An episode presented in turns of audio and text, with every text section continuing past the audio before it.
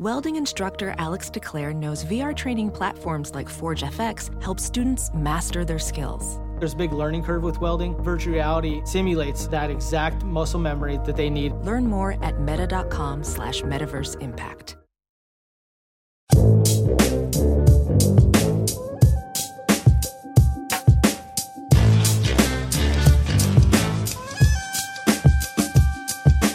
This week, the guys talk about why Tiger is so engaging, which covers outdo their sources, unintended consequences, whether or not your technology is actually listening to you, and hypocritical chicken joints. All that and more this week on Just Press Play. The red wasp is after me. Pregnant ladies and little kids better get the hell out of the way, because I am running. I'm like Forrest Gump, dude. I am running. So... who also got covered by Aretha Franklin in RSPECT. Find out what it means to me. I want you each to use ombudsman in a sentence next week. I got one for you. My name is Kevin, the official ombudsman of the Just Press Play podcast. You like apples?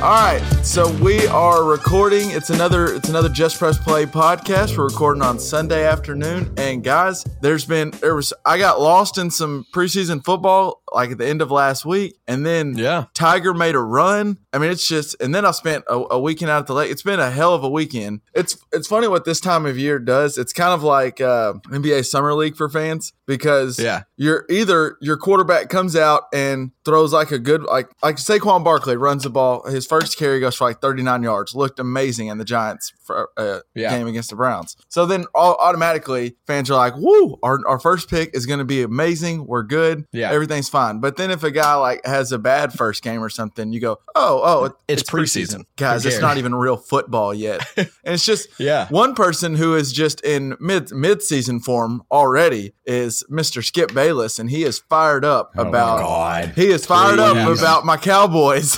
And he tweeted a few things, but he talked about the one drive where the Cowboys, Dak Prescott threw a touchdown to the rookie receiver, and his tweet was, how about that Dak Prescott going deep for a touchdown to rookie Michael can really gallop. Lucky number 13, here come them boys. And then the next thing he tweeted was, the Dez cloud has been lifted off this football team. It was up to Dak Prescott to set a new tone, and this was significant, and now they're going onward and upward. Dak was playing like it was the Super Bowl in the preseason. And the preseason drive won against the 49ers, Dak's playing like the Super Bowl. I mean, okay, Skip. He skipped Bayless. I mean, he is trafficking in hyperbole when he opens his mouth. Oh, and by the way, that was all caps, those tweets. Because you... Skip Bayless only tweets in all caps. He's obnoxious. And the fact that he likes the Cowboys sometimes just annoys me. Makes me almost not want to like the Cowboys. And I think I'm going to I'll save it for a little bit because I want to get to our best and worst. But I do want to – I think the Cowboys already missed their window, and I'm upset with the Cowboys. I'll get to that in a second with y'all. But let's go ahead and go on to our best and worst. And I think my best could kind of go into maybe your best, Dad. One, because it is about golf, and your best and worst tend to have golf in them sometimes. But – so not only did Tiger, I didn't get to watch as much because I fell asleep during it, but Tiger made a run today at the PGA Championship. But that's not my best. My best is, did y'all see how he showed up to the PGA? He always shows up in his Sunday red, but today he showed up in a backwards hat and some sunglasses, and he looked like the 40-year-old dad who just bought the Bowflex for the first time. I mean, he was looking fresh.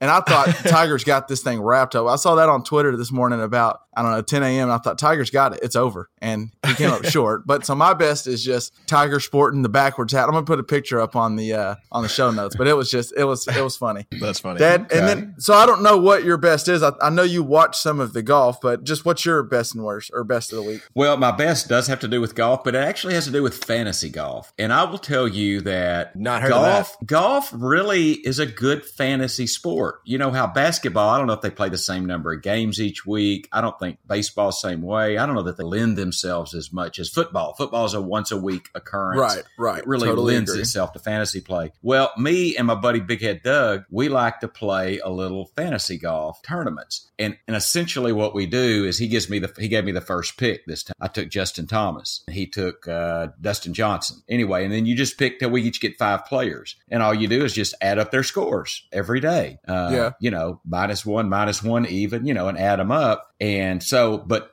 my best is, so it's a very easy way to play a fantasy game. It's quick, easy, fun to bet on. And I kicked Big Head Doug's butt.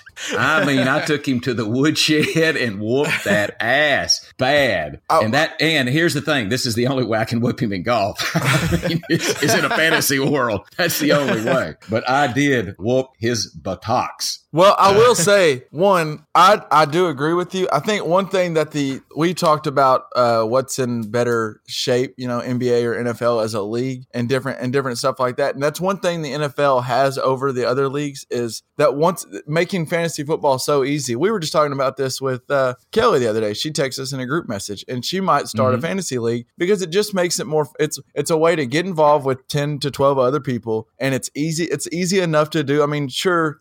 I spend way more time researching it, probably to a fault. Like someone who doesn't do any research can be just as good. Like Kelly is just as likely to be as good as I am. And yeah, she should not take her advice. Now. She should just play. She should go the opposite. Bizarro advice. So she can just sit there. And now on Sundays when she goes or when she's flipping around, she might watch the Broncos and Raiders on Sunday night because she has Derek Carr or something. Like just it's a whole nother reason to draw fans in. And I think the NBA and MLB can't bring in the same. NBA fantasy is getting better or getting bigger and more prevalent, but it's just tougher to keep up with. You got to set your lineups every single day. You got to drop and add. I think that's a good point. Day. I feel like because like the fantasy league started in baseball with Rotisserie baseball. Mm-hmm. That was the first fantasy league ever, and well that we know of. I'm sure you know in all of time ever somebody's thought of this, but that was how it came to be known as Rotisserie leagues in baseball. Exactly. That's why you have like Roto World magazines and stuff like that. But it feels like the NFL is really easy for new fans to get into football through fantasy, and I feel like for longtime fans it's not as fun. Like I feel like for a lot of people, I mean not as an objective truth, but I feel like for a lot of people, you know, being in fantasy, at least for me, feels like,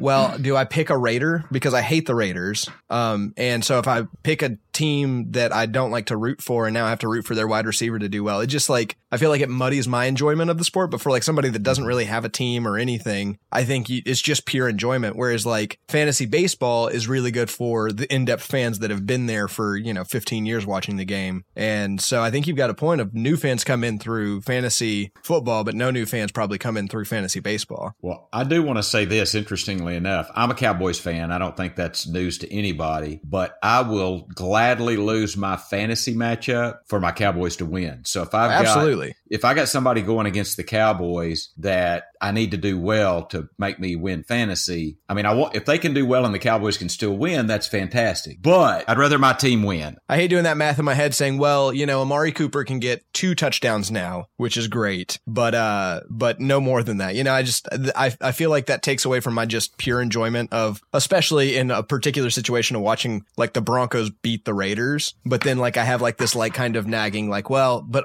I want somebody to do a little bit better. So I totally agree. But I also feel like that still is a little bit difficult. But so I guess to put a bow on what I agree. I've not done fantasy golf, but that is what lends the funness of fantasy. And I've done different, like, you know, FanDuel or DraftKings leagues with NBA. And it's just the fact that with golf and with NFL, you set one lineup, let's go for the week. And there you are. And then you check in on Monday, Sunday afternoon for golf, check in and see, add it all up. Did I win? No. Yes. Whatever. So, and so that's easy to do. It gives you a reason to watch. So now on Sunday, if you're watching, today was fun because Tiger's making a run at Brooks Koepka. But even if it's not, if it's just whoever's in the lead, you're still watching and you're still like, you looking at you and Big Head Doug's teams, and you want to see who's winning. And so it gives you that, it pulls you in. And and it's easy to keep up with, you know.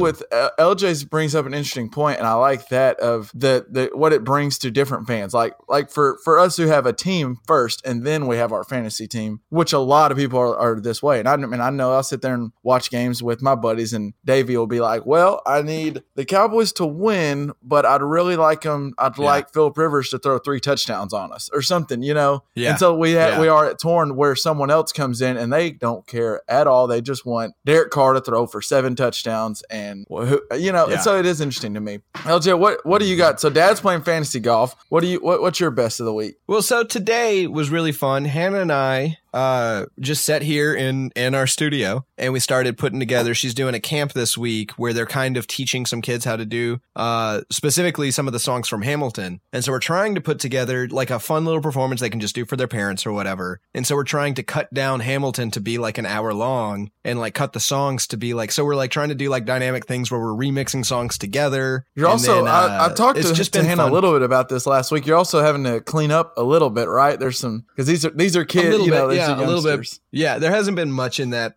regard, really, because we've just like, you know, not used some of those songs that are the super fun songs. But really, I guess that happens more later. Like we haven't gotten to the cabinet battles yet, which I think are a little bit difficult. But yeah, I don't know. It's just been fun writing music with Hannah and playing with music. I mean, manipulating more. We aren't really writing much, but, you know, coming up with manipulating music with Hannah. It's just a fun Sunday afternoon. You're just project, in the lab, so. You know, you're in your studio, just, you know, doing. I mean, that sounds cool. Yeah. Well, so for my worst of the week, and this it's a little dated. What I don't know, probably sometime last week. I don't know if y'all know who Jason Worth is. He's he played in the MLB for I think like 10 years. He was on the Phillies when they won the World Series, okay. And after they won the World Series, he signed like some crazy deal to go to the Nationals for like $170 million, and never quite lived up to it. He was known after that as worst the guy that got paid out of his mind, and now it's just okay. But at least that's how I always knew him. But yeah. He came on a podcast the other day, and he went on and railed on what he says is killing baseball, and he says the super nerds are killing baseball, all the analytic guys, and it's just okay. It just cracks me up. It's another one of the players or coaches. They're like they come in here with all their numbers and their projections, and they're killing the game. They're making it to where it's just computers out there. Why don't we just go put laptops out on the field and have them play against each other instead of players? They're making baseball boring. Okay, and it's just it reminds me of – was this John Gruden? That's what I was going to say. It reminds me of John Gruden. What it reminds me of, it's always – no one likes the guys who – someone's going to come around and they're going to kind of revolutionize how things are, and they're going to be really smart. And no one likes that young guy who's the young smart whippersnapper who might be better than you at your job, because they don't want to buy into it because no one likes him because he's better than you. You realize that's the hot shot that's taking my job. That's who's about to do what I do better than me. And that's where John Gruden's at. That's why he doesn't like. That's why the NFL people didn't really like Chip Kelly when he got in, because they're like, oh no, he's that dummy that tries to do all that fast up tempo stuff. That doesn't work until all of a sudden it does. And now we're running RPOs in the NFL, and even Nick Saban and Bill Belichick are like, yeah, we definitely RPOs are the future of football. And then it's like, oh okay, maybe so. Now that the old guard has said it, but when that young guy, that new guy says it, no one likes it. And I just thought it was hilarious hearing Jason Worth come on and go, the super nerds are killing the game, all their projections. Yeah. That makes me think of that guy that I think Pulaski Academy, you know, in Arkansas that never punched the ball. Yeah. Never. And he goes for two every time. His analytics tell him, don't do it. Well, I would say that he pulls the goalie for... He pulls the goalie. If anybody listens to Malcolm Gladwell.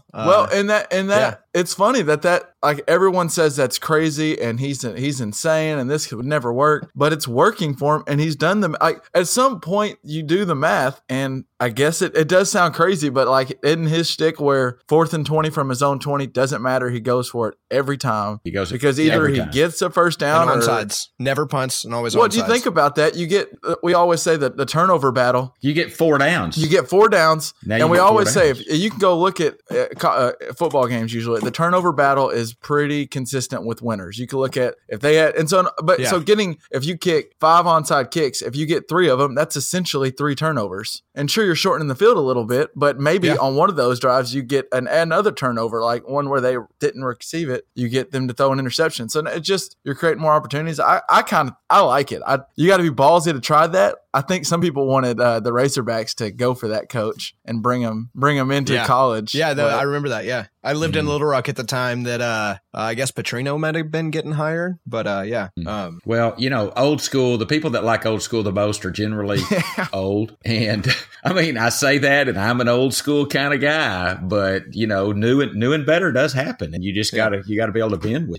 I think we'll touch on a little of that here in a little bit. I think we're gonna talk about some old songs songs getting covered and some originals and stuff like that with some new school. But LJ, what do you have for your worst of the week? Okay, so Netflix is mighty close to losing my patronage. Well, so I watched Hulu for a long time, and what I really left Hulu for was I was paying for it, but still having to watch ads periodically. And so I was like, then why am I even paying for it if, you know, blah, blah, blah. Netflix, on the other hand, had this fantastic feature where it would just automatically play the next episode, and it would never put ads up. It was always just your show, and it would just go. And then after like 3-4 episodes, it'd make sure you're still alive. But otherwise, it would, you know, you'd never have to hit anything for hours at a time. So now what's happening, to me at least, is I'll be watching The Office, and every single episode I have to decide, do I want to watch a 30-second ad for Last Chance U or find the remote and skip it? And so they're taking away, they're putting an ad. Like I actually think I'd like Last Chance U, but the fact that I have to watch a 30-second episode between every episode of The Office, both on my living room TV and my bedroom TV, it really makes me not want to watch that show. Wait, is this something new they're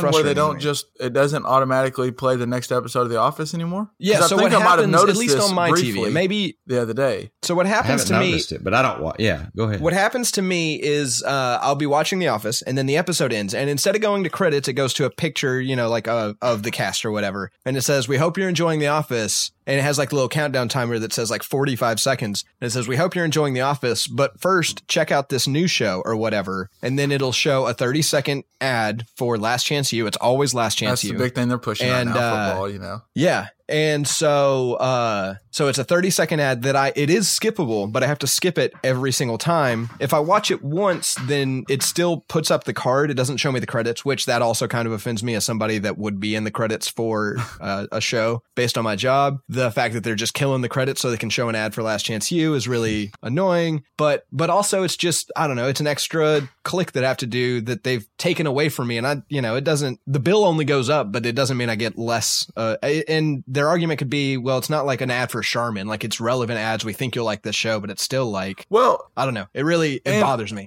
Another thing Netflix does that bothers me is if I go in my computer right now and I type in Netflix and pull it up and it'll ask me, you know, because I'm with Dad's thing, so it'll ask me who I am. You click on it and then instantly, it starts playing like that ad, right? Or not ad, because it's not an ad, it's a trailer, but Last Chance U or whatever. It's the trailer, and it starts playing. And sometimes it's loud. Yeah. I'm like, no, I don't want to watch the trailer right now. I know exactly what I'm going to. Yeah. So I'm with you. And it, I'm interested to see where streaming goes. So Disney announced they're coming out with they've kind of rolled out new details on their new streaming service, which it'll pretty much be all Disney movies and shows, like cartoons and stuff, everything, the animated series. And then they're going to have, since Disney is ESPN, they'll have the ESPN stuff. And ESPN's going big into, I kind of like what they're doing right now, where they're buying up a bunch of smaller, not like the big stuff like NBA and NFL. They've already got a lot of that, but now they're trying to go get like the EPL and the soccer stuff and the boxing. And so all these different things to where if you want to watch the Pacquiao fight or the UFC fight, you have to pay the $5 a month for ESPN just for that, whatever. They're trying to get each little niche. And then eventually they just want everyone to have a reason to have to get their app. Yeah. So I think it's smart, but I just wonder when we're going to get to the point, because when are we going to get to the point where we're cutting the cord because we don't want to pay $100 for our DirecTV, but now I'm paying 10 for Netflix, 5 for Disney, 12 for Hulu, for Netflix, 18 for HBO Go, all Amazon Prime is $99 a year. Or whatever. So all of a sudden we cut our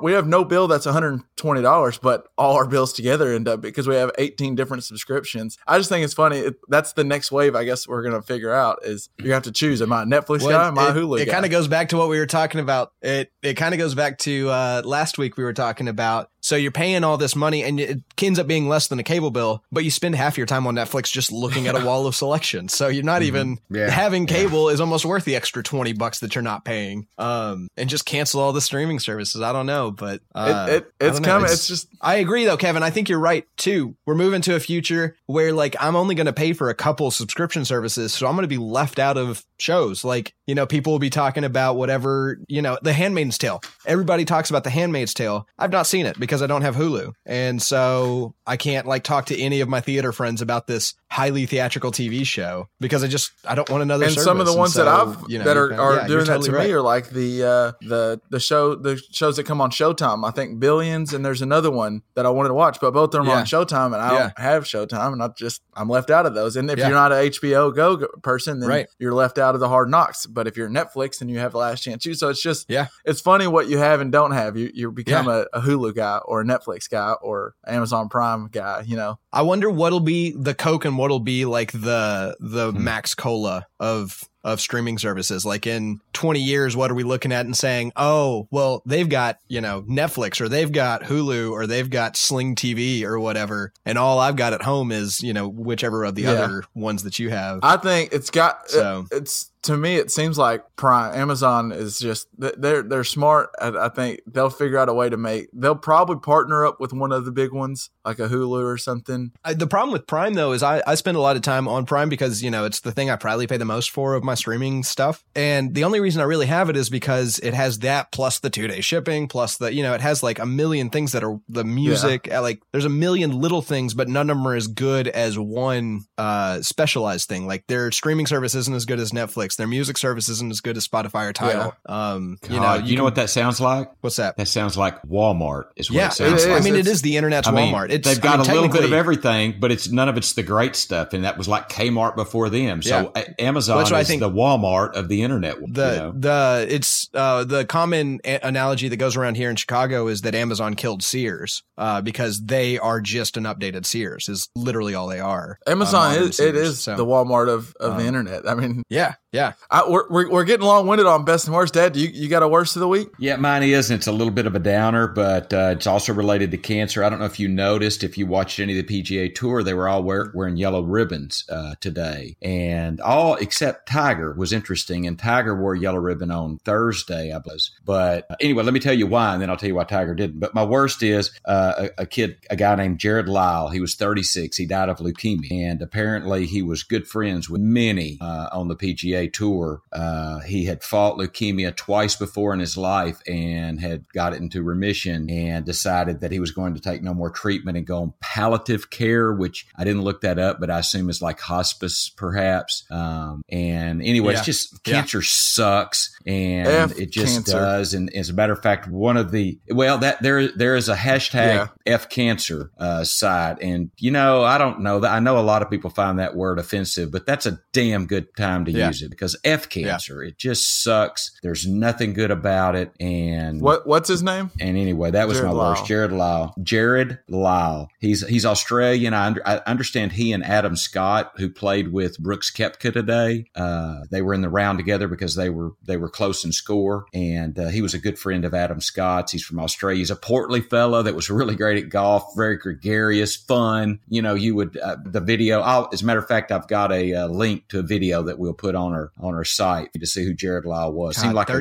really good guy. 36. He was 36. 36. So and leaves behind a wife and two young children. Tiger didn't wear the ribbon. Well, he didn't wear the ribbon today, and I remember asking Tammy because she was sitting here watching it in between naps. We were watching the PGA, and she said, well, you know, Tiger always wears red and black on Sunday, period. And most of the guys, well, everybody I saw was wearing it, but they had on white caps or whatever. And I mean, Tiger's in red and black. And I don't know, maybe the yellow would be odd. He always wears red and black. So I'm not really holding it against Tiger for not. It's odd that he did wear it on Thursday and didn't wear it. Maybe Friday, I don't know, but didn't wear it today. But he was one of the few that was not wearing the little yellow. It's the yellow ribbon that's kind of like Race for the Cure. I know, I know the ribbon, like the little ribbon you're talking about, but yeah. So you're saying anyway. Long story short, my worst. It's a fashion choice. That's fine. I don't know. That seems like it seems like a weird thing all around. I'm not necessarily trying to call you out or anything. I'm just curious.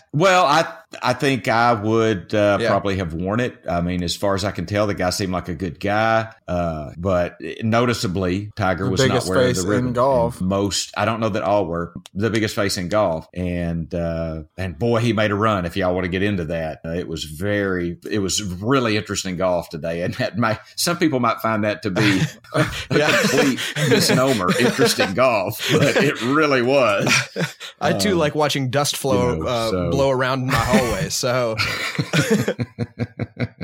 Well, Dad, if you would, real quick, is Tiger back? Boy, it looked like it, Kev. It looked like it. He, interestingly enough, he hit no fairways in his first drive. He couldn't holes. Drive, right? But he was not driving good. He was over to the right. He's over to the left. He was in the rough. And okay, LJ, I know you play very little golf, but the rough that these guys are hitting out of, it's not like the rough we hit out of. It's deep grass. It's tough. Yeah. And so, but Tiger was grinding away, and he got within, I think, one stroke of the lead at one time. Wow. And so I think he ended up losing by a stroke. Maybe two. I think it was 2 strokes. But what happened was, I think it was 16. He made a hell of a shot. I may be getting a little wrong here on my holes, but I think it was a par 3, 16. He knocks it within about 4 foot of pin, knocks it in for a birdie. He is fired up. So he goes to 17, gets his driver out. And honestly, like, if you play golf, you know it. He probably swung a little too hard. It sliced to the right. It got over in a hazard, and he had to hit out of the hazard. It buried up, down in the mud. Yeah. And on PGA, you can't touch your ball. Yeah. And in the hazard, you can't touch your ball for sure. You play it, but so he had to hit it out of that hazard. Yeah. And he kind of fell to pieces in the very last thing. He did birdie 18. Tiger does look like he's back, and like him not, that's good for golf. You should have heard the galleries erupting for him. Now that Brooks Koepka.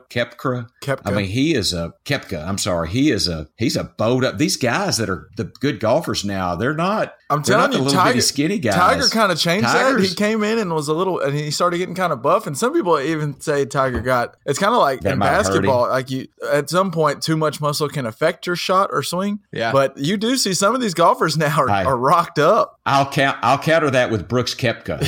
Too much muscle must not affect your swing too bad. Is he albatross or hole-in-one guy from like a few weeks back? He hit an albatross. Hit an albatross. We talked about that on an earlier podcast. Yeah. May have been. But he's a big, strong kid. Played really well today. Justin Leonard. Brooks Koepka looks like he might have played some linebacker back in the day. Oh, man, he looks like a linebacker. I'm telling you. He's, I think he's here to stay. But Tiger is good for golf. But this was the PGA. I think this was the last PGA, the championship of the year. Yeah, I believe so. There'll be other tournaments, but this is probably the biggest one we have left. And it was fun to watch. Entertaining golf. It's just more entertaining when Tiger's at least in the run for it. He doesn't have to win. Is Tiger so engaging? Is Tiger so engaging just because he's so good, or is there like it's also the comeback story to it a little bit? Like it's one just how good he was because there was a comeback. Well, he was so good. He was knocking Jack Nicklaus's records out left and right, and we're like, oh my, this kid was amazing. And I do think his race brought he's multi-ethnic. I think he had an African American father and an Asian or Polynesian mom. Correct. But he's of dark skin color. So I think that African Americans and other dark skinned people, which there's dark skinned people in golf, don't get me wrong. Right. But historically, I think it brought some of them to it that were not previously involved in it. So he brought a whole new audience. And he was polarizing, probably to the old guard. He was polarizing. Who's this young black man that's, doing so good at golf? So it brought a lot of attention to the game, and he was incredible. Yeah. Well, it's kind of like Dad still has that emotional tie, I would say, to like Michael Jordan when he talks about Michael Jordan. The same way probably my generation will say about LeBron James, because they're the best in the league at the time. And so Tiger was that. Not that long ago, Tiger was the best thing. Like no one had ever seen that on a golf course. And then it's the whole thing of, can he get back? Like, can he bounce back from this? Because he went to the bottom of the barrel. You know this, but he went so out of favor. Mike Tyson? Yeah. Do you remember Mike Tyson at all? Of course. Mike Tyson was unbeatable. Yeah. He had this persona. Everybody was scared of him. And then he finally got beat, and then he got beat several more times. I'm still scared of him. What was the girl, the UFC girl, Ronda Rousey? Ronda Rousey. Remember, she could not be beat. Then she got beat by Holly somebody, and then hell, everybody beats her. So, he became fallible, and then his wife, I think, beat the hell out of him with a 7-iron, which was, I don't know, it's sad, but a little funny and whatever. And now he is coming back. So it's a good story. I think that's an interesting, though, to go on what my thought was, is I feel like great cuteness isn't necessarily what attracts people to players necessarily. I think Mike Tyson's a pretty good example of, I mean, obviously the best person around at the time, and people just did not like him, right? I mean, he was also an asswipe, if I remember correctly. And I hope he doesn't listen. Was. But then, are we talking about Tiger or Mike? Mike.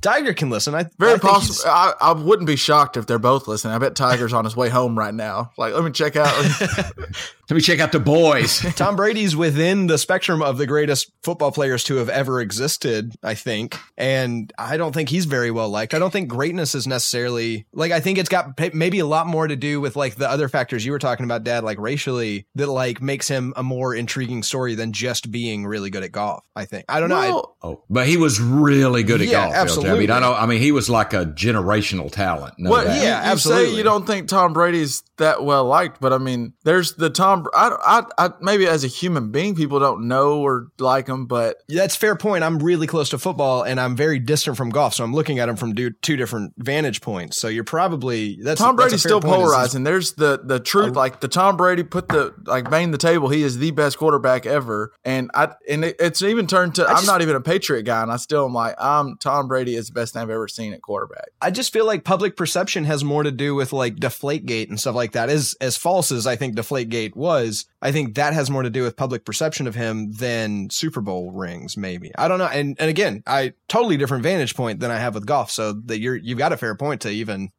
mention that. I don't know.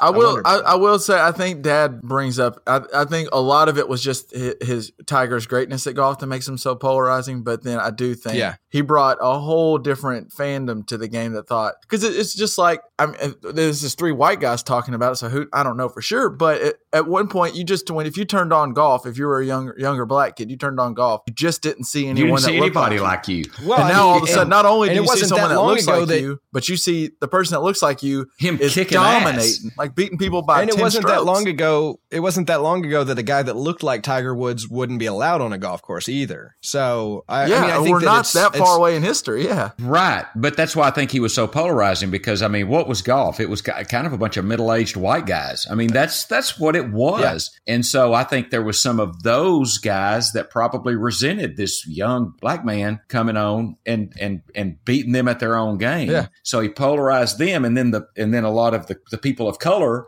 loved him because he was beating the middle-aged white guys. So he brought a lot of people's interest to the game, whether they hated him or they loved him. He also had that Jordan-esque, Kobe-esque thing where like he just had that look on his face like I'm just about to dominate. Even when he was losing, you still felt like he was about to come back, and it was like the golfers he was going against on Sunday even thought, "Ah, shit, Tiger's about to come back and beat me." Yeah, and it was just, and then he did it. Like he looked like he would do it, and then he did it. And now he's falling off. That fourth quarter, Tom Brady. Yeah, it's just now you want to see if he can get back. At least that's what I want to see. Yeah, me too. Yeah, first place on Sunday needs to be scared again. That was good. I agree with that. So we ready to? What do y'all want? Y'all want to go to covers and originals? We talked about it before, and do y'all have some? I have a little bit, but do y'all think y'all have plenty? I don't have a lot. I mean, honestly, because I hadn't really thought about it. I know we've bring it up. I've got a few, and we talked about something earlier, LJ, you and I, about the be a cover versus original one. What? Hallelujah. The song. Oh yeah, Hallelujah. Jeff Buckley. Yeah. Leonard Cohen. That blah blah blah. That's on the list, I believe. It wasn't on my list, but we can talk about that. It's on my list. So a subject that we brought up months ago, we're going to discuss or whatever. I don't know. Come on, host. I've seen if y'all already. God, you're going to get a damn pay decrease if you don't start working a little harder. I don't want Kevin to have to owe us money, though. I was about to say, you're going to have to pay us to do this. A percentage decrease I could deal with, but like an actual hard number decrease, that might be a problem. So a topic that we touched on a while back ago, and we wanted to get on some more, and it ends up getting shoved to the past because we think of something else to talk about that's more relevant time wise. But it's covers and originals, and it's, I think what we kind of touched on before were some of our favorite covers versus originals and what makes a good cover. I just wanted to. It seems like to me, Jimi Hendrix is like when I just like Googled around, like if you just type in covers and originals, it seems like Jimi Hendrix Netflix and All on the Watchtower pulled up a lot. Is that what, in your eyes, what's the best cover of a song? Do y'all have one? I will say that I would agree that probably All Along the Watchtower by Jimi Hendrix, which was a Bob Dylan song, is probably the best cover that was better than the original. And I can tell you another person that agrees with me, and that would be the writer of the song, Bob Dylan. I mean, I've not talked to Bob myself, but I've read several times that Bob Dylan agreed that Jimi Hendrix's version of All Along the Watchtower was the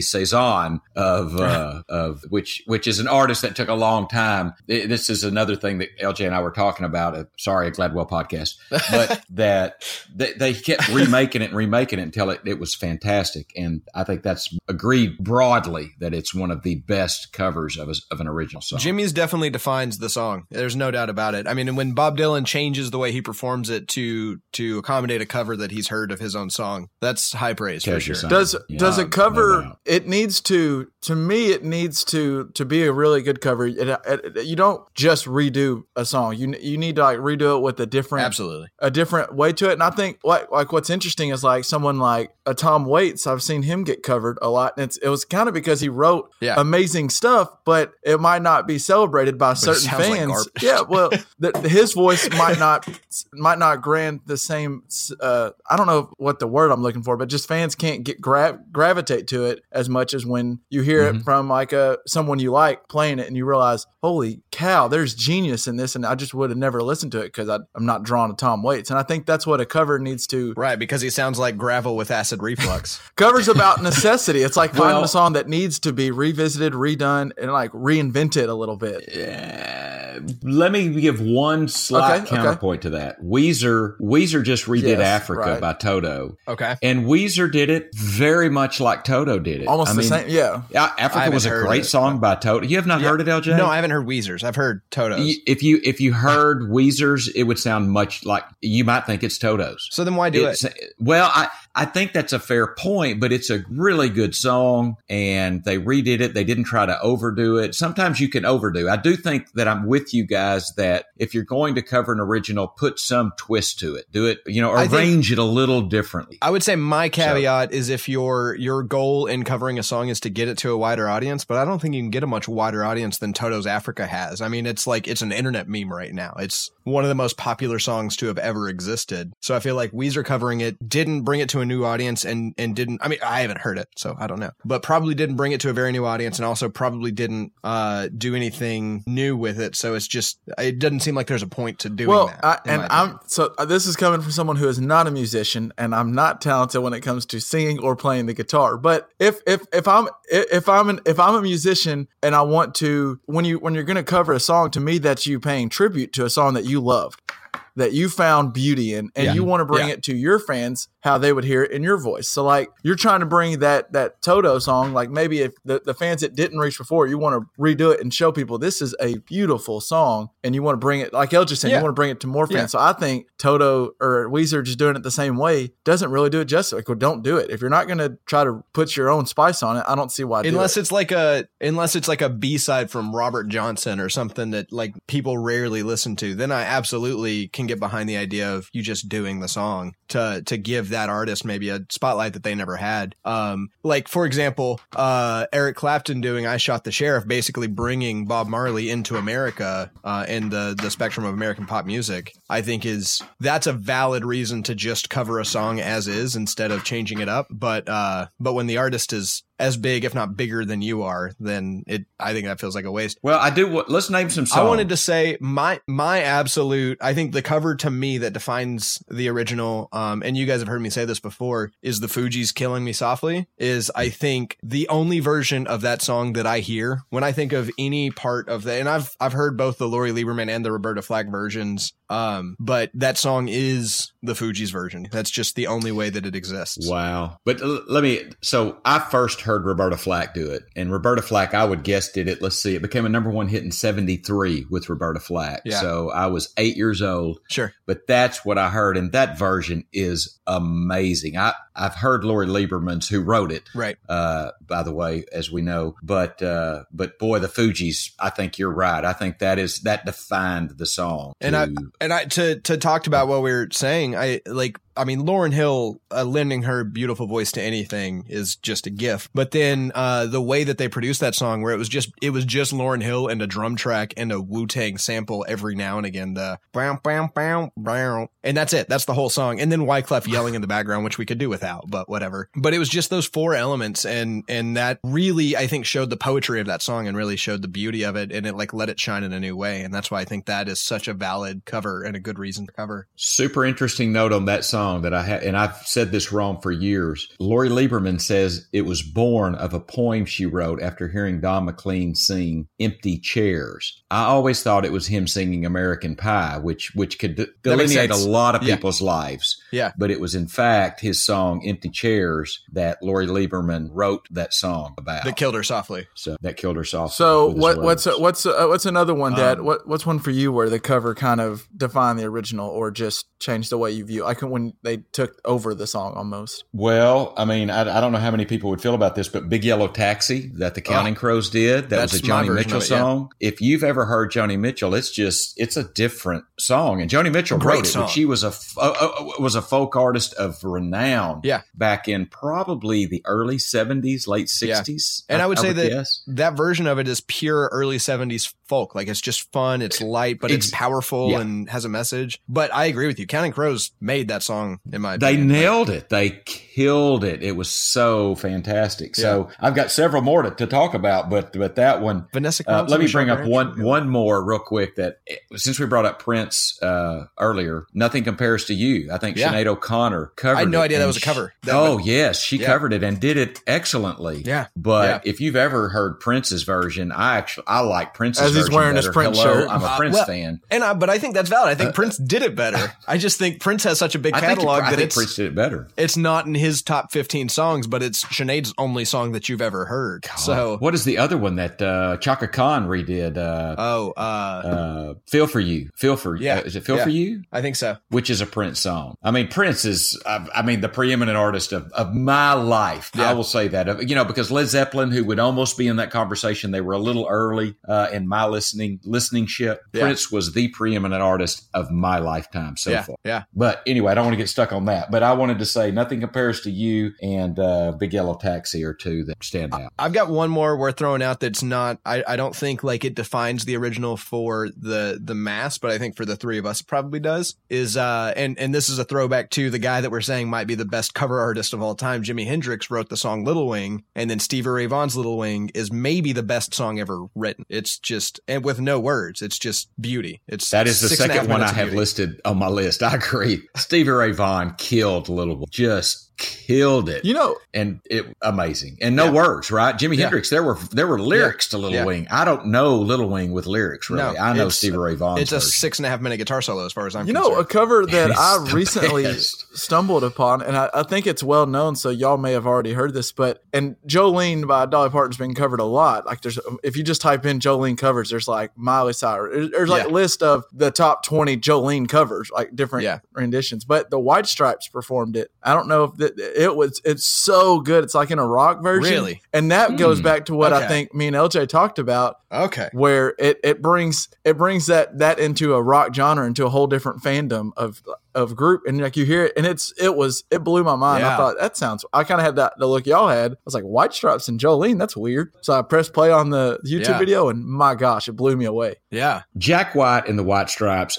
You know what? Incredible. Yeah, Jack White's top 5 incredible artists of any medium. He may be in mine, LJ. He is absolutely incredible. He's a genius. And while you're saying that, I have to say, do you know he wrote "Fell in Love with the Boy"? Yeah, that Josh Stone remade so soulfully. And so cool. Yeah. And I like Josh Stone's version better than the White Stripes, but but that's one of those ones where her slowing it down and doing it just a little bit differently, a little bit simpler, let the poetry shine in something that felt frivolous frivolous when Jack White sang it. And then when you just let it work, then yeah, mm-hmm. I agree with that. She found the song. I think she found the song. Well, and I think where you're getting that terminology, I don't think we've mentioned it. Have we? Or did we mention Hallelujah by Jeff Buckley? We have not mentioned it yet. That's Leonard Cohen wrote one of the most amazing songs of all time. And I don't care unless Jeff Buckley's singing it. Hallelujah is by Jeff Buckley. Just the intro guitar is iconic to that song to me. And that's a Jeff Buckley creation. And Dad, I don't know if you've ever listened to Malcolm Gladwell, but the story where they talk about really? That. Who? Malcolm Gladwell. He's an author. I think you'd like him. I've been reading him for years. I don't remember who introduced me to Blink, it's an amazing stroke of luck, as you'll learn if you listen to that episode of that podcast. But it's that song is so iconic, and the Leonard Cohen version, I bet most people haven't heard it because it's just not. It's just not. Yeah, Jeff Buckley found when you the song. Think of try to put your eye, and maybe you can kind of LJ, but if you're in the shoes of the person whose song is getting redone, is there ever a feeling like, why the hell did you think that my song needed fixing or changing? Like, do you think there's ever that, or is it just? I think is there ever just like, is it all just that's awesome until the paychecks roll in? From royalties. So that's definitely a big factor. But I would say artists are more ego driven than paycheck driven. At least it seems to me. They're great ones, or at least great ones are. And that's not always true. There are some really great paycheck motivated artists. But anyway, I digress. I would say that like when the first cover rolls in, or you first hear the cover of your song, you probably think, wow, that's amazing that I've affected somebody in that way. And then when Jeff Buckley's version actually makes money, you have two choices. You can either think, and I think they both happen, you can either think, screw this guy, that was my song, you ruined it, and I don't understand why people like this garbage. Or you can think, I can't believe that somebody turned something I did into something this amazing. And I bet both of those happen. I bet you go through cycles as you listen to that, as you age. Well, don't you think an artist, I think an artist should be happy if their art helped encourage an art that may be even better than theirs was. You know, if they got someone's creative juices flowing to a level that Buckley's did that made a something that's enduring, that would stroke my ego. I would think so. But then I would also, I mean, I know some artists that are very protective.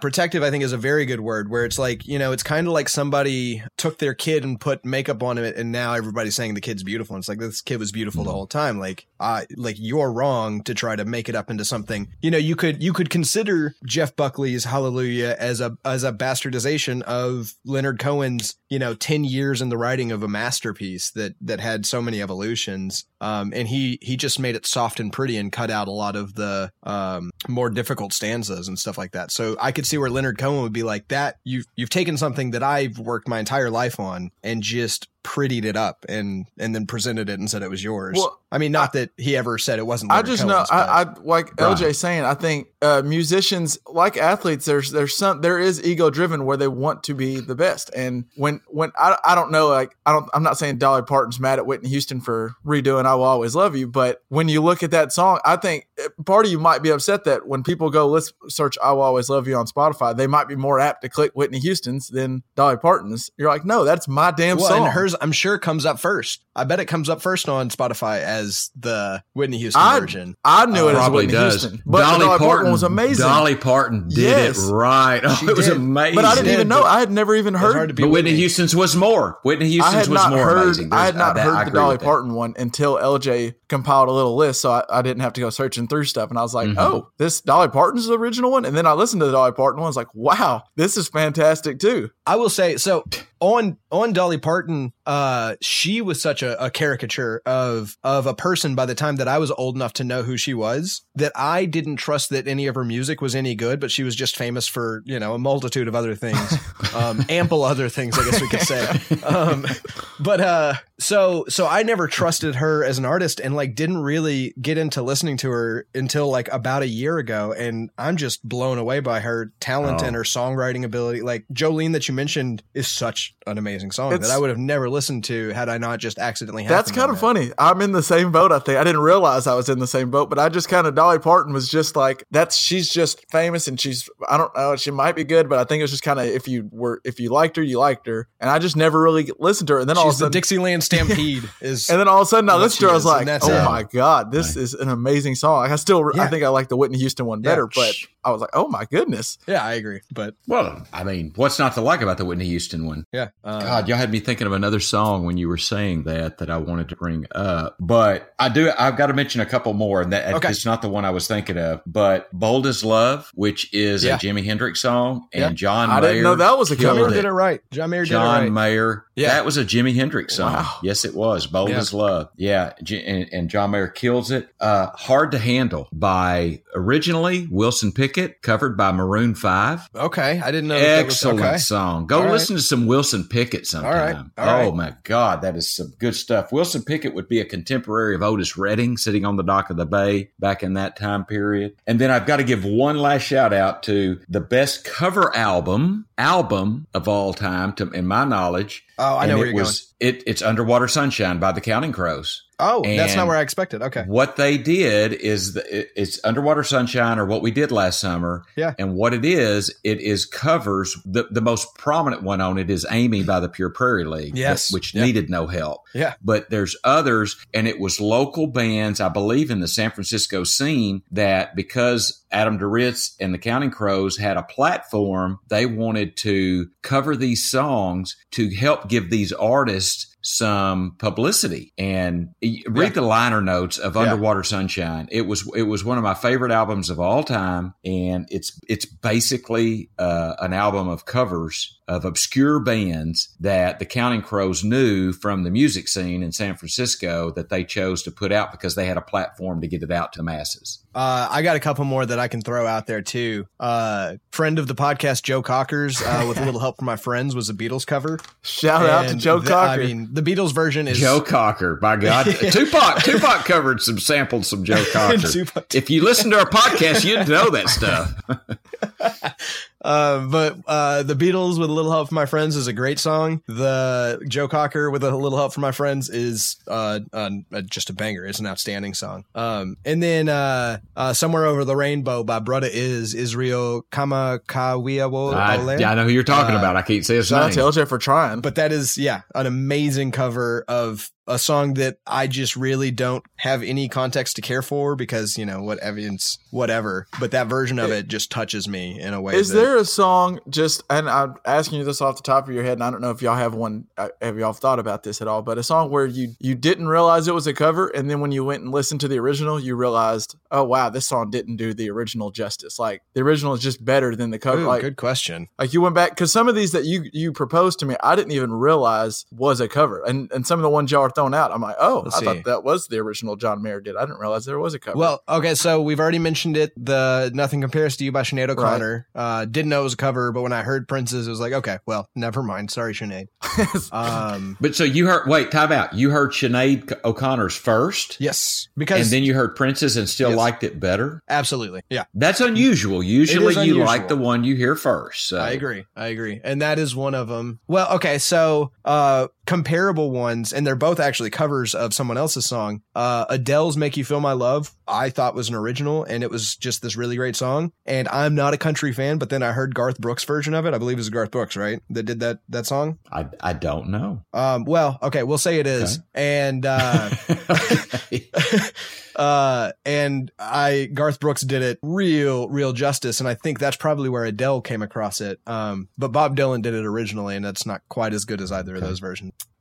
That's up there. I'm not coming up with anything else though, Kev. That's a really good question that I'd like to by the way though, why I just want to say this. Word is that Jimi Hendrix carried around a book of Bob Dylan's lyrics with him most places he went, that he was such a fan of Bob Dylan that he carried around his lyrics and music with him most everywhere he went. And Bob Dylan is a once in a what is more than a generation. I mean, Bob Dylan was an artist for all time's sake. He's a forever cover artist. Amazing. Yeah, I mean, on that, I would say that it makes sense that he would carry around Bob Dylan lyrics because their brain, I think, is so similar. Like when you listen to All Along the Watchtower and then you listen to The Wind Cries Mary, it feels like they come from the same mind. The lore feels together, and so I just they're amazing. God. Those two artists, The Wind Cries Mary, sweeping up the broken pieces of yesterday's life. Yeah. Oh my God, when I heard that lyric, I was just like, oh, it blew my mind. What a great lyric.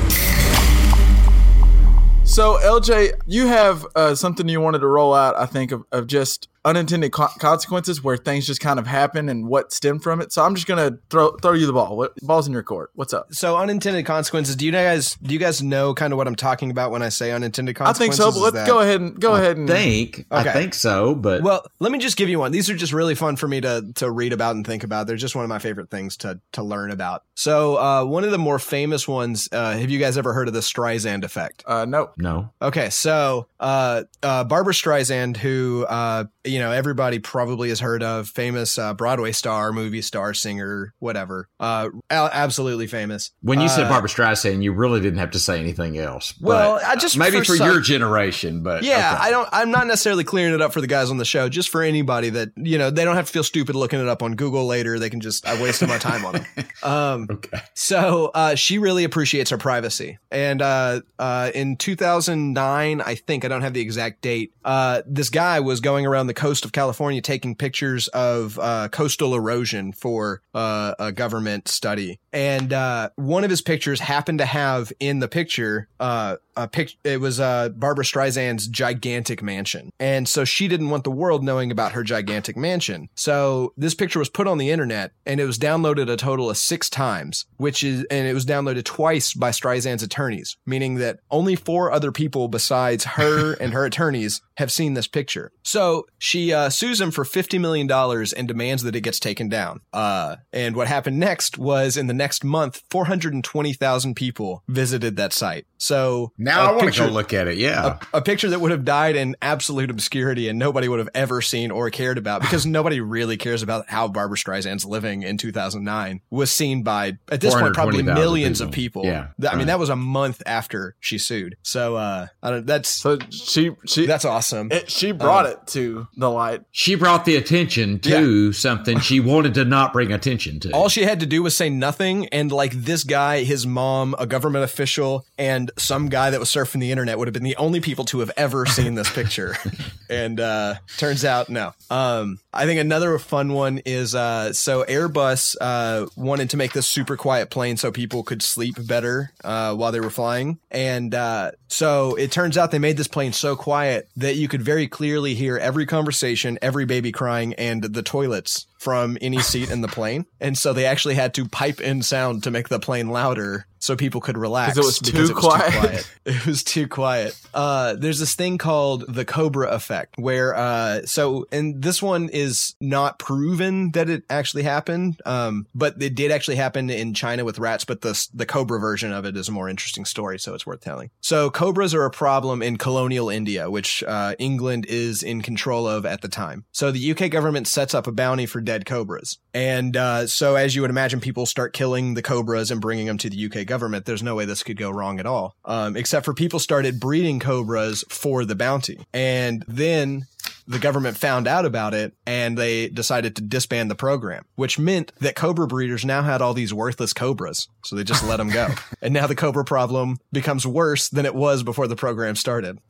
Jeez. A couple more. So Mao Zedong, you guys know who Mao Zedong is. But for the listeners that you don't know. Okay. So for the listeners and other people who don't know who Mao Zedong is, was a leader of communist China back in the early days of communist China. And he had this program called the Four Pests, where it's open season for rats, flies, mosquitoes, and sparrows. The idea was, let's wipe them all out. And sparrows were on the list because they eat all the grain. They just eat so much grain. And so, you know, they basically wiped out the sparrow population in all of China. And it turns out that sparrows also eat locusts, which eat all the grain and all of the plant and leave nothing behind and just ravage. And mass starvation happened in China, and the population lowered greatly. And yeah, it was a terrible, terrible program. Wow. Unintended consequences. Absolutely. Yeah. I'm getting the theory of this. Yeah. Yes.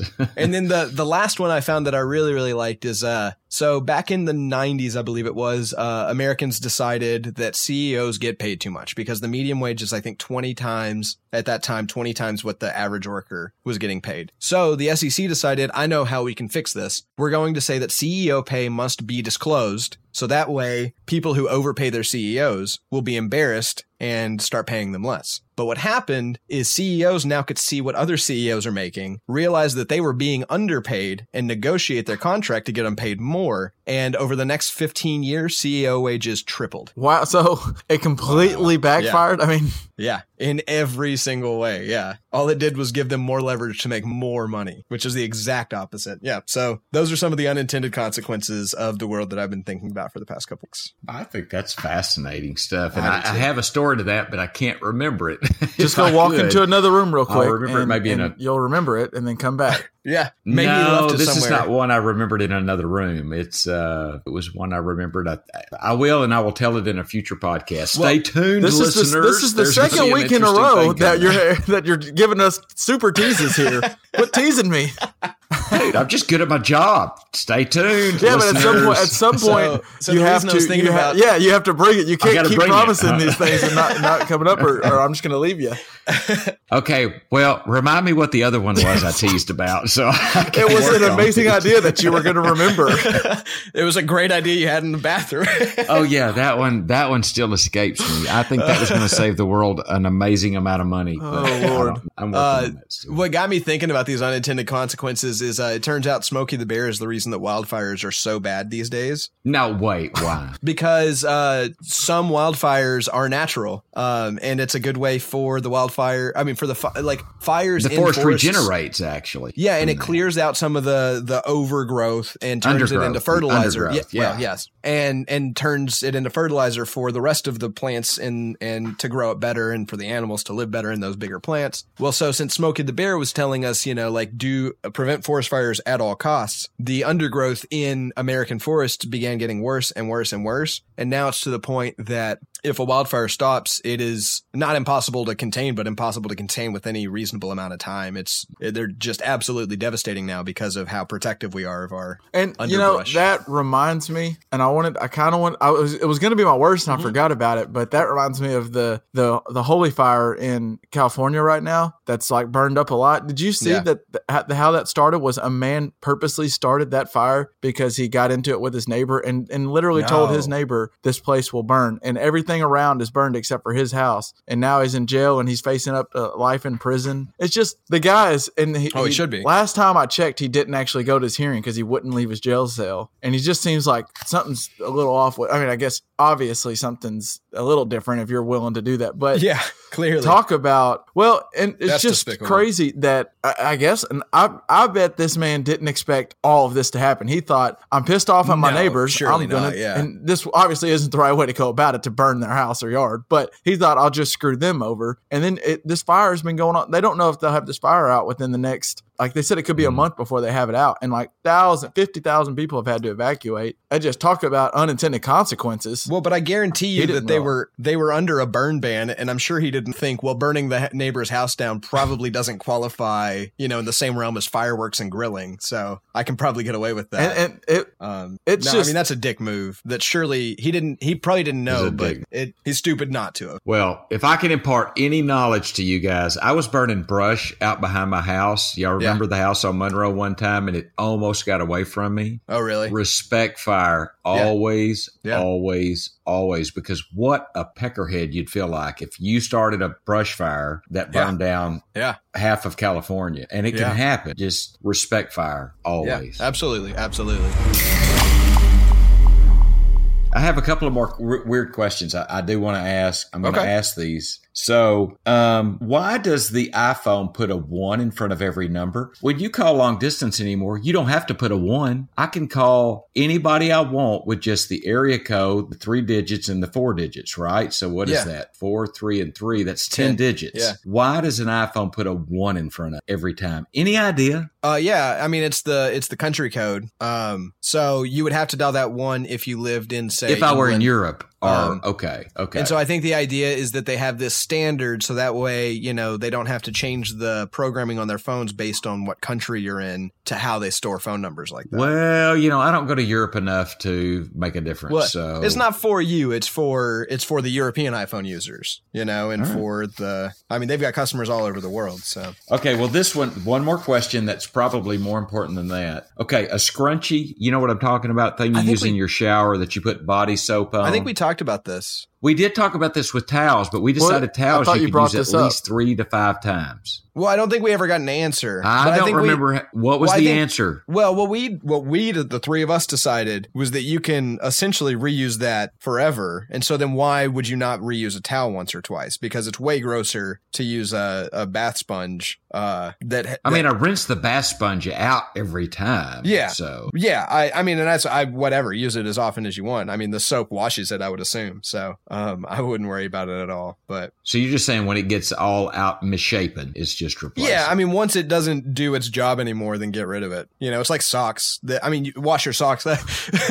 but like you don't throw them away until they've got like holes in them and stuff. Just because they're old socks, if they work perfectly fine, you know, you don't need to toss them. Okay, it's kind of like underwear, the same thing. Yeah, but wash your underwear. Oh no, I'll wash it. I mean, I turn it inside out, wear it twice, and then I wash it. Right. That's a joke. I don't really.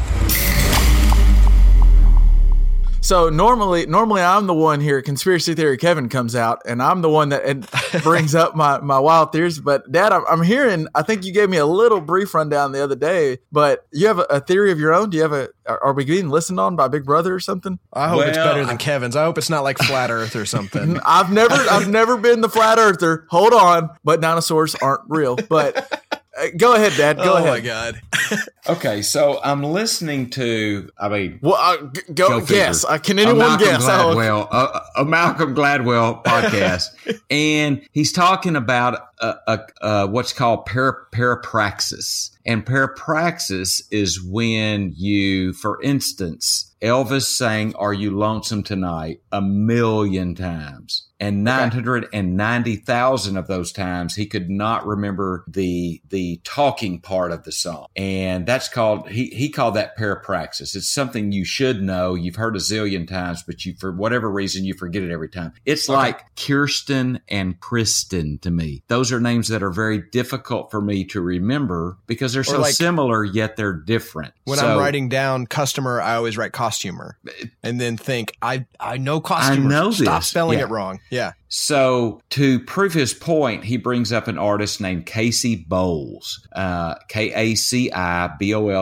Casey Bowles. And she has a song about her mother, and it's always somebody something. And it's a great song about how her mom was a daughter and a mother and a lover, but she was never her because she was always somebody's something. And I heard this song on this. Sounds like a great song. On this podcast. Oh, it is. So you have to listen to it. We'll put it on the website. I can send it to you. I'll put it on the collaborative list for sure. But so I thought, I really want to listen to some Casey Bowles. I want to see what this is about. So that was probably over the weekend, and Monday I've got Spotify on, and Spotify comes up and it'll play, you know, it'll pick songs for me in my genre that I like, right? And I hear a song that comes on that reminds me of Casey Bowles, and I think, oh yeah, I need to write that down. And I look up the Malcolm Gladwell thing on his website, and I see it's Casey Bowles, somebody something, and I look on Spotify, and what is playing right now is Casey Bowles, somebody something. And I'm like, that is freaking me out. That is freaky. Okay. Are you serious? I was just fixing to look up this singer and what song she sang. Because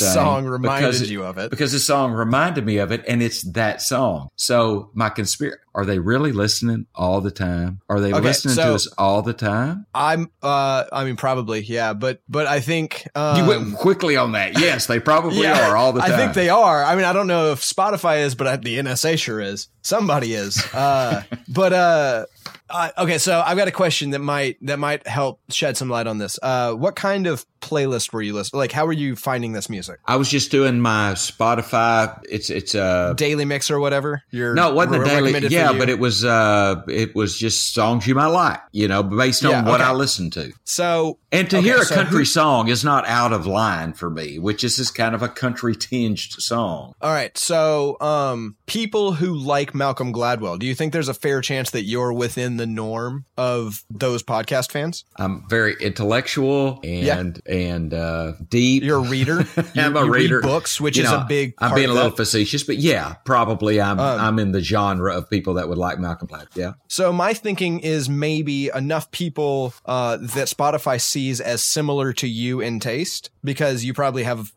a lot of people that have similar taste to you that also are intellectual, like pensive music. I know you had your pensive playlist, and have similar taste to you. We're over the last few weeks or whatever looking up Casey Bowles, Always Somebody Something, and therefore Spotify thought, well, if so many people are into her all of a sudden, maybe Liff is too. Like, let's throw it his way, and if he doesn't like it, cool. I think that's possible. I'm not saying that means that they're not listening to you. They very well might be, but I think that also makes sense that the algorithm that they have probably can find new music that you might like based on people like you. Well, but what you're implying, LJ, is that it was somewhat random, right? In a sense, they weren't connected other than the fact that people that like Gladwell might like this kind of music. Well, I think what probably happened is a lot of people in Gladwell terms, early adopters of his podcast and early adopters of they're early adopters in probably most things that they do. So they listen to his podcast, but they also probably look for new music all the time. And, they're probably a lot like you are in a lot of ways. And so they hear about this song. They start looking up this song, and Spotify has them profiled with other musical early adopters that happen to be into country music, that happen to be into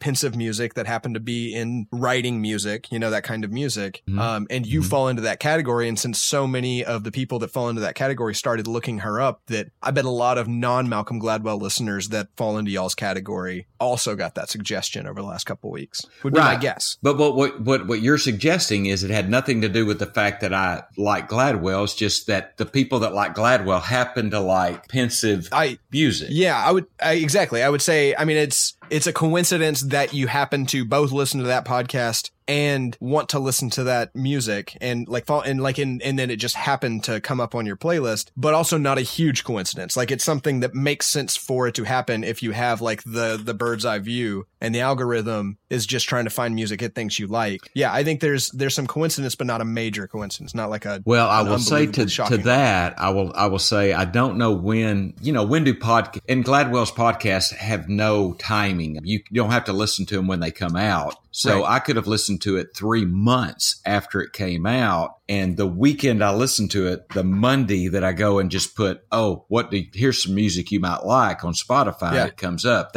It was still amazingly coincidental. I think that what I'm implying is that you would have gotten that suggestion whether you listened to that episode on time or not. And I'm also suggesting that it's possible that you might have, found, because Spotify's into podcasts now too. So they probably, know what kind of music Malcolm Gladwell listener listens to. And they might know that you're a Malcolm Gladwell listener. But they wouldn't, because he uses Apple Podcast and Spotify. They're not even linked. But I bet your music choices over the months are at some degree influenced by things that he talks about on a show. Like recently after his Jeff Buckley show, within 6 months or so, once you found his podcast, you then listened to different versions of Hallelujah, I bet. Yeah. And when he talked about country music, and he was talking about what's his name that we were just talking about, the King of Sad or whatever, Bobby Braddock, you probably listened to songs written by Bobby Braddock pretty closely after that episode came out. And so they might have even tagged you as, this guy probably listens to Malcolm Gladwell because of bigger timing. Question. Is this a good thing or a bad thing? I wanted to go question. Real quick. I think, short answer, and we touched on it, I don't know if it was on the podcast or just when we were talking, but they are listening to an extent. Like, I think your phone and watch, and at least I know me and you, Dad, we both have Apple stuff. So, like, if you say, hey, Siri, then your phone or watch might pop up with that option. Yeah. So that means at some point, it's listening. I mean, it's got a speaker open listening. And Apple claims they just actually came out yesterday because someone from like FC, someone raised the question of our devices are listening to us all the time. This is not good. And Apple claims that their iPhones only listen when the Siri icon comes up. I think that's just a load of shit. I think it's always listening. And I think they're always advertising. Well, it's got to be listening to know that. To know when you say, hey, Siri. Yeah. But I think the question is does that data go anywhere besides local storage of like what I imagine they at least claim that they do is that it's always listening to see if you say like, but it's only let's set off all of them. Siri. Okay. Google. Yeah. Cause Alexa, they all do it. If you don't have like a home thing going off right now, then like we're trying, but yeah, they're always listening, but then like maybe it listens for, 3 seconds and then deletes and listens for 3 seconds and deletes and listens for 3 seconds and deletes. What's scary is that it listens for 3 seconds, uploads, listens for 3 seconds, uploads, listens for 3 seconds. So we were talking about this when Dad kind of briefly brought this up the other day. We were talking over lunch with some buddies, I think. And I was talking to Cody about selling and renting houses. He sometimes try to get like sell a house or rent it out or redo it. Him and his parents will redo a house or something. So do some flipping. Sure. And then not long after I'm scrolling through Instagram and I get a Zillow ad talking about renting houses and find the perfect house in your neighborhood. It just so happens to be the day after we were talking about renting and selling, even though I wasn't actually looking, but it just heard that key word and all of a sudden Zillow pops up. I think they are listening. Now, what Dad says is interesting. I think you're about to get on it, LJ. At least we're going to get advertisements either way. At least they're tailored specifically to me, I guess, right?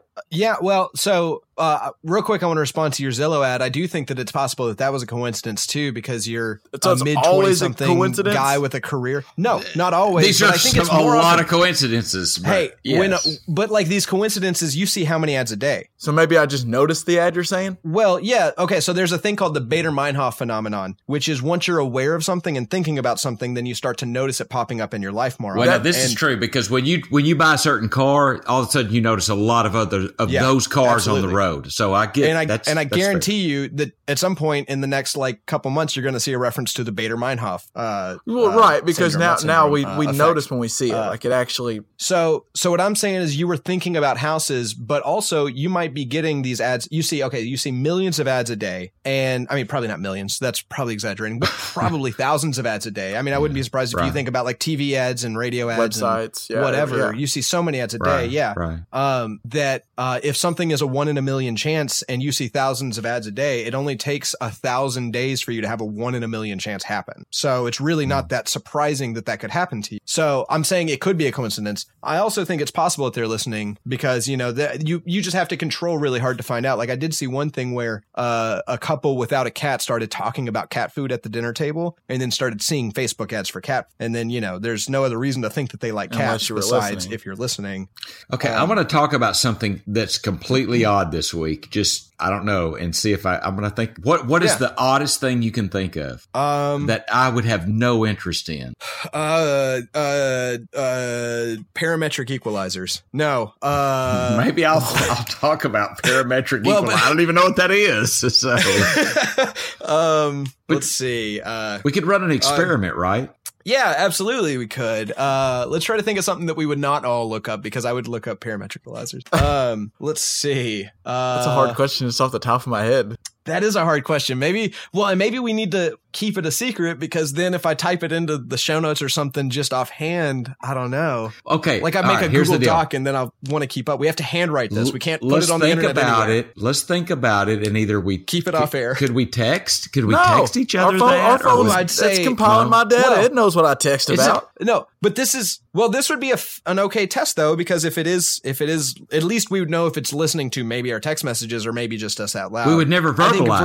If we're just trying to test listening, then we shouldn't text it either, because that could be a way that they're getting that information. I don't know. We're probably thinking way too much about this. Yeah, we're thinking too. All right, okay. Back to the broad question that Dad brought up. Is this good or bad, LJ? Well, okay. So is it good that they're listening? If that's the case, I'd say no, because I think that could be, who knows where that data goes. Even if you're just joking joking. It can sound incriminating if taken out of context. But on the other hand, personalized ads is actually awesome, I think, because, you know, if you're it's good for the company and good for the customer. So therefore, it's good for the economy. If I'm finding out that this thing that I didn't know existed, but is perfect for me because of, you know, whatever I look for on Google or whatever. And it's like, oh, people who are interested in X and Y probably really love Z. And then I find out this thing exists. And I mean, that's awesome, right? That's there's nothing bad about that. And I'm also not finding ads for R, you know, I think that that's better than, you know, cable television, like the ads are kind of in a way like shotguns where you're trying to get a wide area, but like internet ads are trying to get exactly you to get exactly what you want.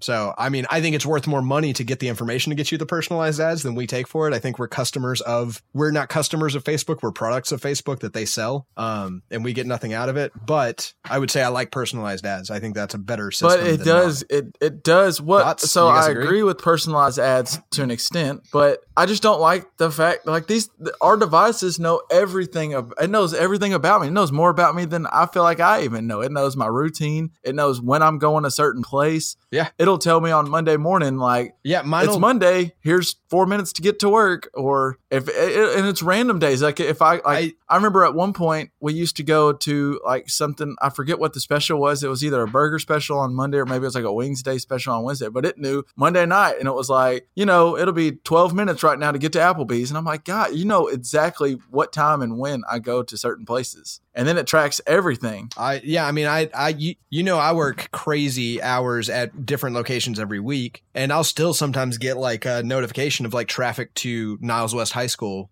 They just know I'm going this weekend or whatever. And so I guess, yeah, I think on one hand, it's like, it depends on who knows this. Like if this is being kept up with by people, like actual people are looking over this information, that's horrifying. We just saw the whole Facebook thing where they got in trouble with Cambridge Analytica. And yeah, but I will say the other side though is my phone just telling me what traffic is without me having to ask is so cool. Like that is futuristic. Some and of awesome. It's really cool, but it just is part of it also is it's like, oh, that's my privacy. It's what's it worth to you. Like I've got don't be doing things you shouldn't be doing. I mean, I'm old enough. I'm not, but it's also things can get taken out of context too. But what and that's another thing. Who are you to judge what I should or should not be doing? Yeah. Something that's not illegal might be immoral in some communities. And you know, if say you went to a strip club and then you know your church found out, like that's. Not illegal. There's no problem with it, but it could get you into a fair bit of trouble in your personal life. Even though you technically did nothing wrong. And then also things can just get taken out of context. I think like, especially when we're talking about just listening overhearing what you're saying. It's not that hard to comb through an entire lifetime of conversations. And even if I've never said anything wrong, to find one sentence that you take out of context that makes me seem, racist or homophobic or any other sort of asshole. That's what I worry about, LJ, the most, because if you listen to me all the time, I don't think I'm racist or homophobic, but you take something out of context and I could sound horrible. Yeah. And especially if you're maliciously trying to do it. I mean, as governments get more oppressive, it gets even scarier because then you're that much easier to silence. All right. So I'm watching golf today, right? And there is a lot of Chick-fil-A commercials. Okay. What was today? Sunday. Chick-fil-A's. Sure. So here, it's kind of like Letterman used to do. Is this anything? Here's my question. So Chick-fil-A's not open on Sunday, but they'll advertise on Sunday. Is that anything? Well, that's my question. If I'm Chick-fil-A, I think it's really smart. I think LJ, maybe just where you were going, but it sounds like you're alluding to, we want what we can't have. So they're advertising it and making us go, oh, Chick-fil-A. And then you're going, ah, shit. Because Chick-fil-A never sounds as good except for on Sunday. It always sounds better on Sunday. I want Chick-fil-A on Sunday all the time. And it might be it's kind of like LJ's thing where maybe there's other days that you wanted it too, but you just really didn't take notice that you wanted it on Sunday because you couldn't get it. So now you're going Monday morning for lunch or breakfast. I'm getting Chick-fil-A. On that too, if you're sitting there watching golf, you're probably not going to go anywhere anytime real soon. Like you're kind of down for the day. So advertising Chick-fil-A is not necessarily, it doesn't matter whether it's open happen today or not. It's all about getting you hungry. But are you maybe also alluding to the fact that they won't do business on the Sabbath except for they'll do advertising no, that's exactly what I'm alluding to. They won't do business on the Sabbath, but they will advertise on the Sabbath. I mean, that seems – is that anything? I don't know. It may or may not be. I don't know that doesn't seem – that seems a little hypocritical. It seems a little hypocritical to me, and I guess I'm asking you guys, does it seem that way to y'all or not? Well, I didn't even – because somebody's having to work on Sunday. Somebody's going to have to work on Sunday to put that advertisement on, and I'm watching and it's the PGA Tour. Probably not Chick-fil-A employee, but it's somebody that they paid to do it, so in a sense, they're it seems a little forcing somebody to work on a Sunday. Yeah, I mean, yeah, I think that's not a good thing to do if that's your belief system. I also don't care. Like, work on a Sunday. We're working on a Sunday. I mean, it's a hobby, but we're working. I don't care. We're giving the people what they want. What they want. But if that's your belief structure, if you believe that you shouldn't work on a Sunday, then you shouldn't work on a Sunday. Business shouldn't be done on a Sunday, then that includes ad spots. Yeah. But you do agree, Dad. So it is something. Consistent. Are we agreeing that it's something then? Maybe I'm agreeing. We're on the same page. Well, I didn't go y'all's route at all until y'all started to bring it up. I just thought it was smart advertising. I like your thoughts too, though, Kevin. I think that is, yeah. I think as a human, we want what we want, what we can't have. And on Sunday, I can't have my damn Chick-fil-A. So I'm going sometime this week, by God, I'm going to get a chicken sandwich for lunch now. I need a Chick-fil-A sandwich right now, like your ass. I mean, that sounds horrible. Whoa. But anyway, I know that sounds horrible. But I would like a Chick-fil-A sandwich right now. I will say that. Yeah. I haven't had Chick-fil-A in a long time. So. Let's roll on to how we always end it. And I think, LJ, you may know this person. I don't know. But I have a fun what we're listening to this week. And it stemmed from I was watching I can't get enough of the Tiny Desk concerts. I know I sound like a broken record. Yeah. But ever since you showed that to me, I find like four more that I didn't realize were out there. And one new one that just came out, I think last week, was Mac Miller came on and performed his part of his album. Okay. And it was so cool. Yeah. I'm not like a crazy big Mac Miller fan. I like him, but I like when any kind of rap or something, like Tyler the Creator has one, and they did some of it on there too, on their Tiny Desk concert. But when rap puts like real instruments in there, and he had like violins and trumpets, and it was amazing. But one guy, he had one guy playing the bass. And also throwing in some vocals. And I didn't know. I just thought he was just a random person. But he introduces him as Thundercat. I don't know if you know who Thundercat is. Familiar. But the guy comes on, and I just thought he was really funny and he was really good. And so I was reading, like, you can read the details of like the people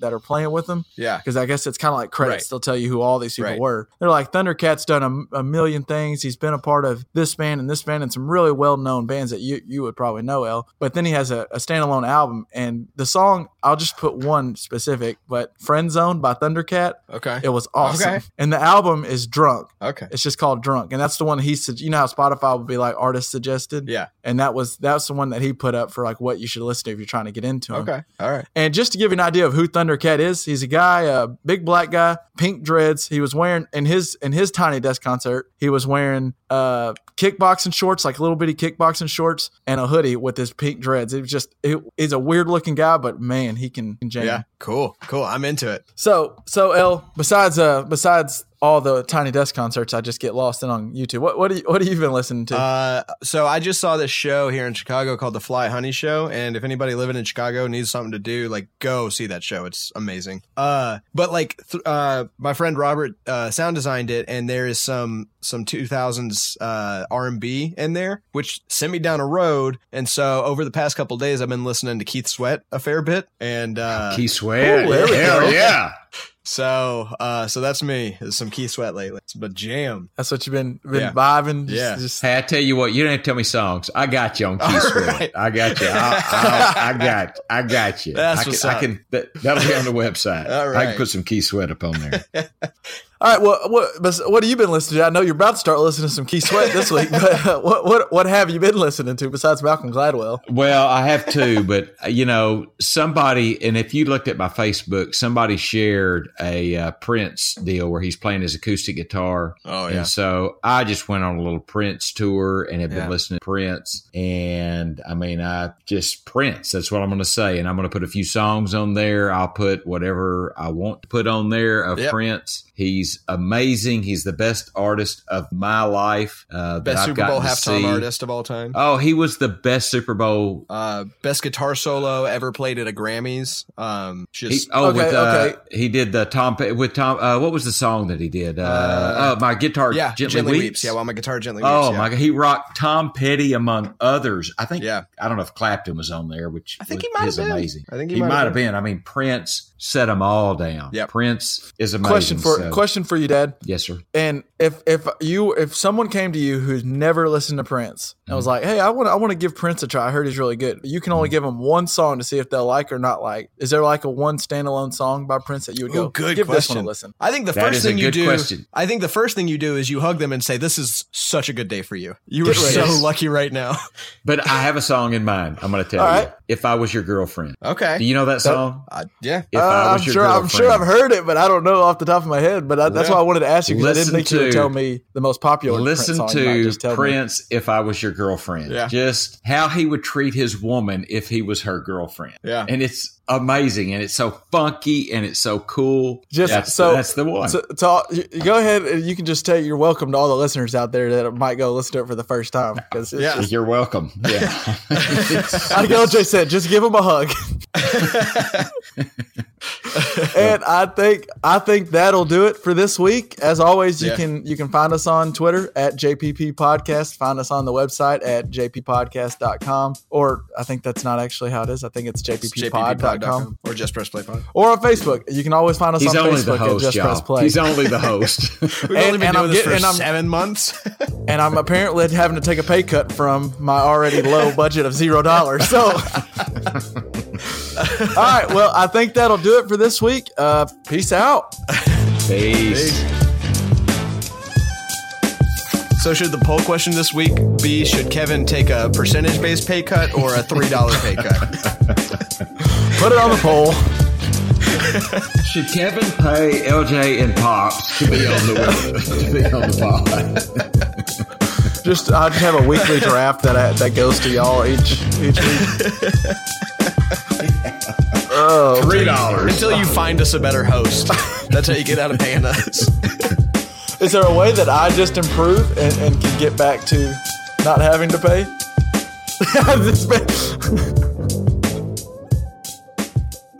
Any day now.